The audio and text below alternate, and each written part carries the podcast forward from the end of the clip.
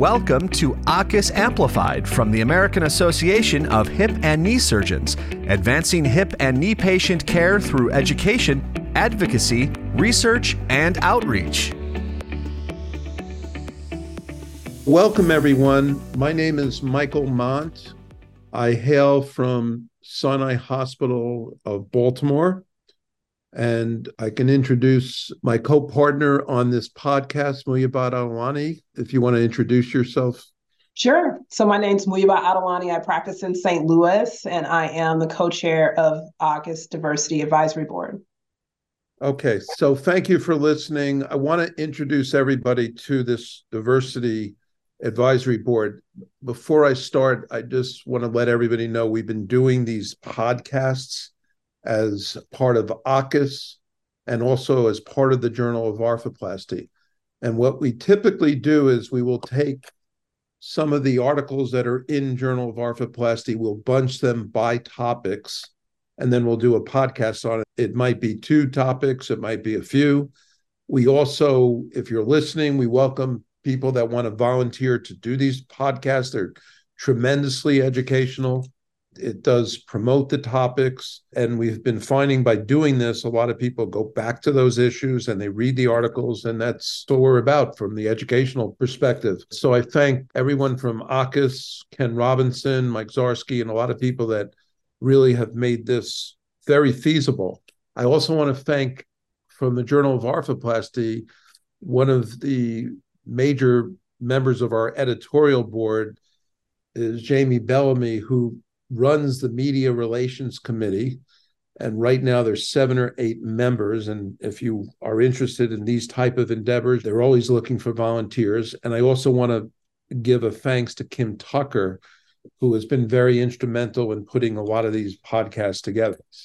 So without further ado let's talk about tonight's podcast. And just uh, as an intro i'll give you a little rundown on what our agenda is I want Muyibat to describe what the diversity committee for AAHKS is, the DAB committee. And then we have, there were five articles in the Journal of Arthroplasty issue. And Muyibat, maybe you'll let them know what issue that is. I don't have that memorized. We're going to summarize those articles. And then I think we want to talk about what are the major issues in diversity? What's happening with the trends over the last few years? Are things going in the right direction? And then uh, an open ended question, which goes into a lot of different topics. What can we do about this from an educational point of view, from research, from a hospital point of view? And I'm looking forward to that discussion. Okay. So that's our intro. And without further ado, Muyibat, if you can explain the purpose and what the diversity committee is. Sure. So the diversity advisory board's primary purpose is to promote diversity and inclusion within AAHKS. And we do that by serving as a steering committee to oversee programs that provide mentorship, professional development, and engagement for all members of AAHKS. We also do that work through the work of other committees. So, unlike most committees, the Diversity Advisory Board largely serves to advise other committees on how to provide an equity lens of the work that they do. So, how many members of the committee are there, and are we open to getting more members? So, the committee has nine members, and the application process is the same as every other committee. So, AAHKS has a call for committee applications once a year, typically after the annual meeting. And so we take members through that every year. Okay, great. So anybody interested, certainly you can go through Muyibat or myself and, through AAHKS. And to me, this committee is so important. So let's go to the the next purpose of this podcast. We highlighted about five articles in Journal of Arthroplasty that deal with diversity, and we summarize those articles and lead to our further discussion. So the 38th issue this year was the diversity issue for Journal of Arthroplasty. And there are five research articles. Four of them are clinical, and one of them is about trainees. The gist of the articles, I would say, is that patients from marginalized backgrounds, whether that's racial or socioeconomic, both in the United States and Canada, do experience worse outcomes following surgery, whether that's total hip or total knee arthroplasty. There was also one article about trends for diversity in adult reconstruction fellowships that reported essentially a flat rate of improvement with respect to women and underrepresented minorities in our adult reconstruction fellowships. For the listeners, can you just name out the first authors or maybe where these articles are from? Because I, I'm, um, I think there's a general we don't have to go through each individual one because they're saying similar things, but at least let's highlight a little bit Sure. So the article about adult reconstruction fellowships, the senior author was Julius Oni at Hopkins. The clinical articles, the one of them is from the Hamilton Arthroplasty Group at McMaster in Canada. There's another one from Kaiser Permanente in San Diego. The third one is from Hospital for Special Surgery. And then the final one is from Sinai in Baltimore. Okay. In fact, I think that I might be on that article.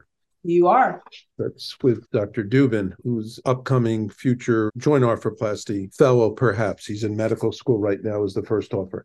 So it's pretty geographically diverse. We have articles from Canada and California, New York and Baltimore, so around the country. So let me just sort of ask you I mean, I've been hearing articles like this. The first time I started hearing articles was I was a fellow in 98, 1990 with David Hungerford and Ken Krackow. And my following year, I stayed on as a partner. In the following year, my two fellows were Audrey Tsao, who was the head of WIA two years ago and a great friend, and on the Journal of Arthroplasty editorial board. And my fellow, having only graduated a year before, also was Audrey and Carlos Lavernia, who many has in the hip and the knee society and published that. And he right away wrote an article over 30 years ago about exactly what we are hearing. So we are hearing about the results of these four clinical articles. We've been hearing about this for 30 years. It's still a message that we want to hear, but is there anything different about this, or this is just a similar message that we've been hearing for so many years and we have to do something about this? Yeah, I think, you know, the one major thing is perhaps the methodology has changed with the advent of larger database studies as opposed to single institution studies, but the message remains the same. Okay. So to me, it's there's a message. And I did read all these articles actually, because I do edit all the articles. but, but to for me to go back and realize what are they proposing in their discussion and topics like that of what are solutions to this problem are what I think would be very interesting for the listeners here. So let's first of all say, is there any silver lining on what you're seeing here? Are things getting better over the, the last five years? Do you have any of the efforts been fruitful to address some of these problems? I would say no, right? I think that what we see reported are probably the same things that I've seen over the past 10 years of my practice. And typically the suggestion is that we do more research, right? But at some point, we do need to ask different questions. I think for long enough, the question has been do disparities exist in X, Y, or Z? We know that they exist. Now we need to challenge ourselves to ask different questions. To your point, ask questions about intervention, propose interventions, perhaps study interventions to try to change this trajectory. And I agree. I mean, I don't need another, maybe also it's my responsibility. I wouldn't refuse in Journal of Arthroplasty, we had 10 or 15 more articles that point out this. Sure, I think I need to keep publishing this because I wouldn't hemp on my responsibility that I need to keep this in the forefront. People need to be aware of and if you don't keep topics like this in the forefront, people are not going to do what you're proposing. Uh, we have no chance for that. I but agree. If we put it in the forefront, and I'll keep publishing it, them, even though they'll say, "Why do you keep publishing it?" They're they're giving similar messages. We need to keep saying this, and the articles are not really replicative the way I'm sort of saying, or about is saying. They are different. They are different subsets. They're pointing out different avenues. You know, there may have been an article on primary total knees, but then there are articles on revisions and showing access to care that way. Okay, so we need to ask better questions and do better studies, and hopefully, maybe CMS or different groups or hospitals will listen to us. But are there suggestions? What would you think? And I mean, if you close your eyes, what are the things that we can do about these issues? It's not single issue. Yeah, I think there's probably two major categories, right? Back to the research question, I think one of the challenges to asking better questions is funding, right? You have to be able to fund a study like that to do a really elegant intervention study and oftentimes that level of innovation is is considered a little bit risky. We've been fortunate enough in AAHKS where FAIR has established a diversity grant. The first one was awarded this year to linda suleiman. To look at Linda does excellent research, and also she herself, with a group, has written some nice editorials for Journal of Arthroplasty, which you may want to look at. First study is called Supporting Equitable Diagnosis and Treatment of Knee Osteoarthritis, co-designing digital capture of patient-reported outcomes. So we're really excited to see the results of her study, but hopefully we can continue to fund innovative studies like that that do take the risk to ask different types of questions regarding better monitoring and intervention. I think as clinicians, we also have to be willing to move beyond recognition of the problem and challenge ourselves when we are taking care of patients. I think oftentimes when we think about risk adjustment, we sometimes suggest that we know that the risk is higher, but does the risk have to be higher? Are there things that we can do on our own practices to try to mitigate those risks? The article out of Kaiser suggests strategies that include direct patient outreach for patients at risk for ED visits after surgery, as well as patients who've had previous mental health issues.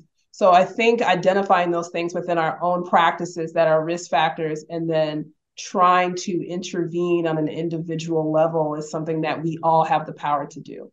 And I thank you for those comments. My partner, Ron Delanois, has taken a with myself, but but he has really spearheaded a lot of it for our center at the Rubin on looking at social determinants of health. So we've looked at it in our hospital and across Maryland and with databases. I we also did some of this work in Cleveland Clinic. And those type of studies are really important because many of you may know that half of the results of our outcomes are due to social determinants. And that's been published in a number of times. So if we can identify patients ahead of time, many of these negative or preoperatively identified negative social determinants, like you said, if we can identify that ahead of time, we can influence that. Right. We don't have to just plunge in and do a joint replacement and, and lead to the similar results. We can intervene we may need to do some more funding at the preoperative level to change somebody's preoperative status. I mean, it's easy to think about patients losing weight. That that's separate topic, and that will lower infection and other complication risks. But we have plenty of things that we can do to help social determinants of health, which is very related to what everything that we're talking about here. So thank you for bringing that up. And we can do something for risk adjustment. The other thing that bothers me is a lot, we have published a lot on showing these scenarios and that you really do need to risk adjust these patients. And I know, Muyibat, you would love to not have to risk adjust the patients because they would be equal. And we're still far away from that. But I'm happy that the government is intervening and they are now risk, they're just, they're paying a little bit more to the hospitals or to the surgeons for patients that may be socioeconomically deprived. But do you think they're doing enough? I mean, I, I sort of have my own thoughts, but how do you feel about what they're doing? I think it's a challenge. I would like to see more in the sense that we cannot have a system where people are disincentivized to take care of patients or to take care of select group of patients. Because it doesn't mean that the patients go away. They tend to just come to us much later in their disease process where everything then becomes even harder than it was before. So all we end up doing by disincentivizing care is magnifying all the risks that we are concerned about in the first place So I think we definitely need to make sure that we maintain levels of risk adjustment to avoid disincentivizing taking care of certain patients. And people wonder why United States are the greatest. Oh, they're the greatest for medicine. But no, they are not the greatest for medicine. We are not ranked ranked very low on our medical care. And if you look at these ranking lists, it is because we don't take care of people in inner cities. We don't give access to people that don't have the same levels of insurance. And so the care is very unequal. And we're seeing it right here in the results of these studies. So we don't have to point that out. So anybody that thinks we're the greatest in medical care, we just have to look into what Muyibat is describing and talking about here. I think that the government or the CMS or they are now reimbursing hospitals for complexity of the surgeries or for disadvantaged groups or people that they know have higher complication rates. But I'm not impressed with, you know, with, okay, so they're going to give us 20% more RVUs or, or reimbursement for these types of patients. It's not going to change the needle. These patients are still not going to get care. Do you, do you agree with that? Yeah, I think you're right. I think for a number of reasons that would be the case, right? So, first and foremost, we're still dealing with the problem at the end of the line when just as many of these papers state these things are socially determined. So there a lot of these outcomes are determined before the patient even comes to the door and the interventions also need to be there. I think the second challenge to the reimbursement model is that it requires people to care, right? Like if if the perception is that the difficulty is higher, the number has to be high enough to warrant said difficulty. And if people choose not to take that on despite the new incentives, then what do we do, right? Like I think we have to have a multi-pronged approach. It can't only be through reimbursement and only be at the time of surgery, but also thinking about all of the social determinants of health that are impacting the patients that we take care of as well before we even see them. So it even goes beyond what I'm thinking in terms of medicine. We have to start talking. This this becomes even a societal issue. I think so. I think you know the same social determinants that affect arthroplasty outcomes affect all the other health outcomes, right? So it's not isolated to us. And I think for the United States to consider itself to be better in terms of healthcare, we have to flip the model to think more holistically. Well, we can think about it in every sense of the world. I mean, the whole society, there's an iniquity of how people get punished in our society and how people are treated across. So I still believe we're going in the right direction from the society, but uh, it's going to take a long time to catch up. And if we don't catch up on every aspect of society, we're certainly not going to catch up in medicine and we're not catching up in medicine. We're certainly not going to catch up in orthopedics. So we need these long, big societal things have to keep going in the correct direction. But I think we also can do some of these short-term fixes. I guess they're they're a short-term fix. I'm going to take care of every patient. I don't really. Maybe I've been institutionalized. sort of a negative word. I've always worked at Hopkins and at, at academic Cleveland Clinic academic institution, and part of my contracts were all I will take care of any patient, and I don't look at anything else but that. But that's it's an ivory tower that I've been involved in, and that not everybody has that ability and they just can't survive. So it does push a lot of patients to only academic institutions who then get overloaded and scenarios like that. But I think that you can't reimburse 20% more for these complex patients or these patients that we know from these five four articles are going to have threefold 300% 400% higher complication rates right? Isn't that correct with what you're finding in the articles? They're not 20% more readmissions to the emergency room or visits to the emergency room or readmissions. It's not 20% more. They are sometimes threefold so yeah, there are all the findings were very significant. Yeah, they're tremendously significant. So we have to really do something.